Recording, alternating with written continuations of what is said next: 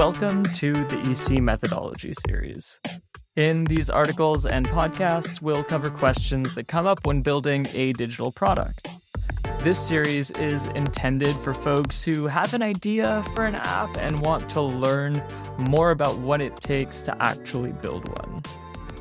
So, we'll start by clarifying some of the terminology around apps. It's an important question to ask. A mobile app, a web app, a website? What's the difference? And who is this for? It might seem like a silly question, but people use the word app to mean a lot of different things. It might be a mobile app, uh, a web app, a desktop app, or even an internal automation process, to name a few. Here's a few considerations for each. Mobile apps.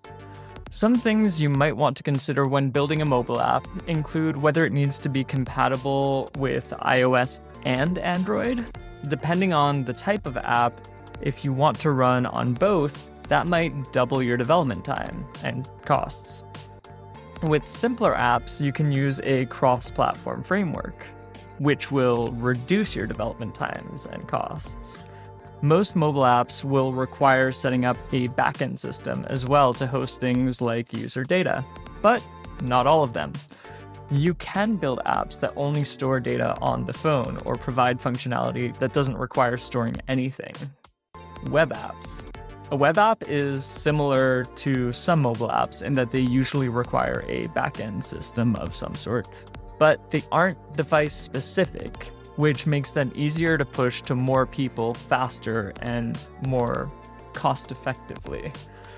They're usually created when you don't need specific functionality from a device, like some of the hardware functionality, GPS, gyroscopes, that sort of thing. Though web browsers are providing more and more access to hardware functionality these days. Website. So, the term website can be used to describe some web apps as well. For example, the Facebook website is an app, it allows you to interact with it in complex ways.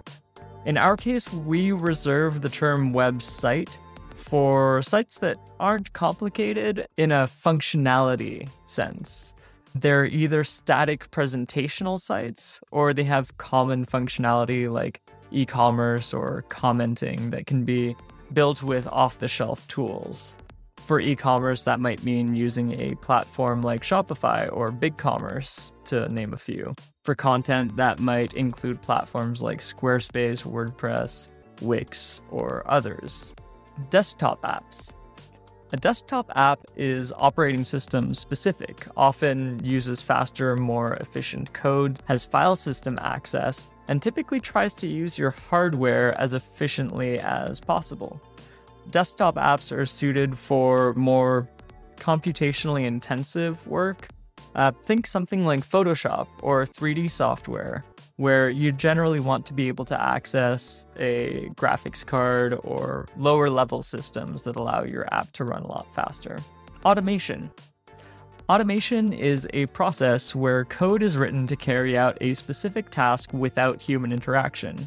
Automations usually don't have a user interface. They're about moving data, creating alerts, that sort of thing. It doesn't have to be complicated. You can often use tools like Zapier or Make or plenty of other ones that have come out in the last few years. An example of a problem that might be solved by an automation is moving Salesforce data automatically into BigQuery so you can better work with it in Google Data Studio. If you've built an app, we'd love to know what you've built, why you built it, how you built it, what the process was, how you decided what you'd like to build. We'd really like to get your feedback on our process, and we always want to learn. So Follow us if you want to keep up with this series. We have a lot to share with you.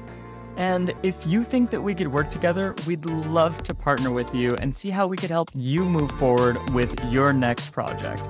Just shoot us an email at hello at ephemerecreative.ca. We'll include that in the show notes if you're worried about the spelling. See you next time.